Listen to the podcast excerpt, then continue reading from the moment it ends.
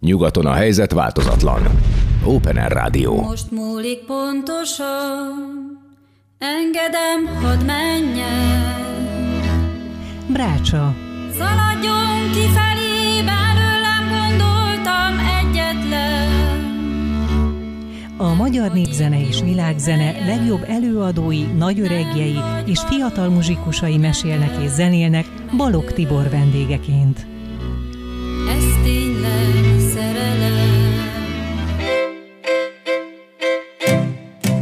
Szeretettel köszöntök mindenkit, itt vagyunk az Open Air Rádióban, a Krémben, azon belül is a Brácsában, Balog Tiborral és Cserkuti Péter barátommal, hiszen a Halmos Béla programnak köszönhetően továbbra is van szerencség népszerűsíthetni csodálatos kincsünket, a magyar népzenét, Kis- és Nagy Magyarország, a Kárpát-medence csodálatos népzenéjét, különböző irányzatait, zenekarait, előadóit, lemezeit, kiadványait, és persze eseményeit, programjait, koncertjeit, táncházas és szólókoncertes produkcióit. Így van ez ma is, egy csodálatos fiatalember Parra- Pazar albumát szeretném bemutatni. Csenki Zalán Kobzás című lemezéről van szó.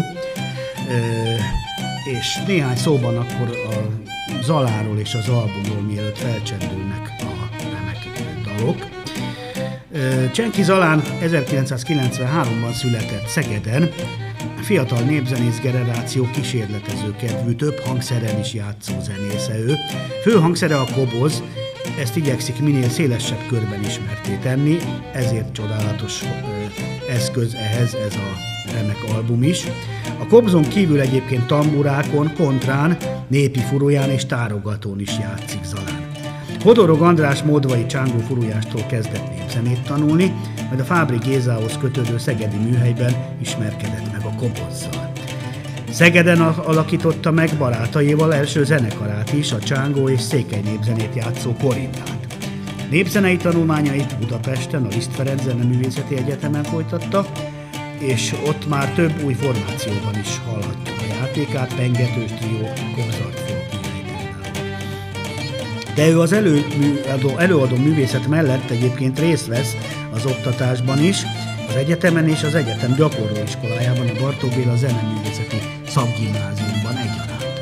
Az intézményes oktatáson túl fontosnak tartja a névzenei táborokban megvalósuló tanítást is, amely a Moldvában megrendezett alkalmak esetén egyfajta kulturális visszatáplálást jelent. Csenki Zalán első lemeze, tehát a Kobzás című album, ezen a lemezen a hagyományos kobozjáték különböző megszólalásait mutatja be, szóló és kamara zenei felállásban.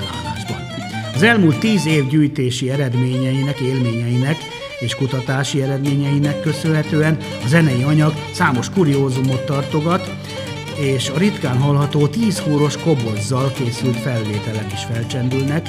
Rekonstruált hangszerelésről beszélünk, és ebben a hangszerelésben szólalnak meg a borica táncok is, kontra és koboz kísérettel, a klarinét, koboz, hangszerkettős játéka is hallható a lemezen, valamint az északi csángók, kevéssé kutatott népzenéje, mind olyan érdekesség, ez, amelyekkel eddig még nem találkozhattunk a hazai népzenei színpadokon és a felállást is így gyorsan még elmondom, mielőtt felcsendülnek a dallamok. Ugye hát klarinéton játszik Babcsák Bence, Kobzán Csenki Zalán, Hegedűn Csenki Túri Luca, Hegedű, Hegedű kontra Lipták Dániel, Vokál Tóth Dorottya, és még van furujásunk, Jávorszki Zoltán is játszik furuján, és Bozóki Tamás és Furul Sepölföldre. Szeretettel ajánlom tehát itt a Brácsában Csenki Zalán barátunk kiváló albumát, a Kobzást. Csendüljenek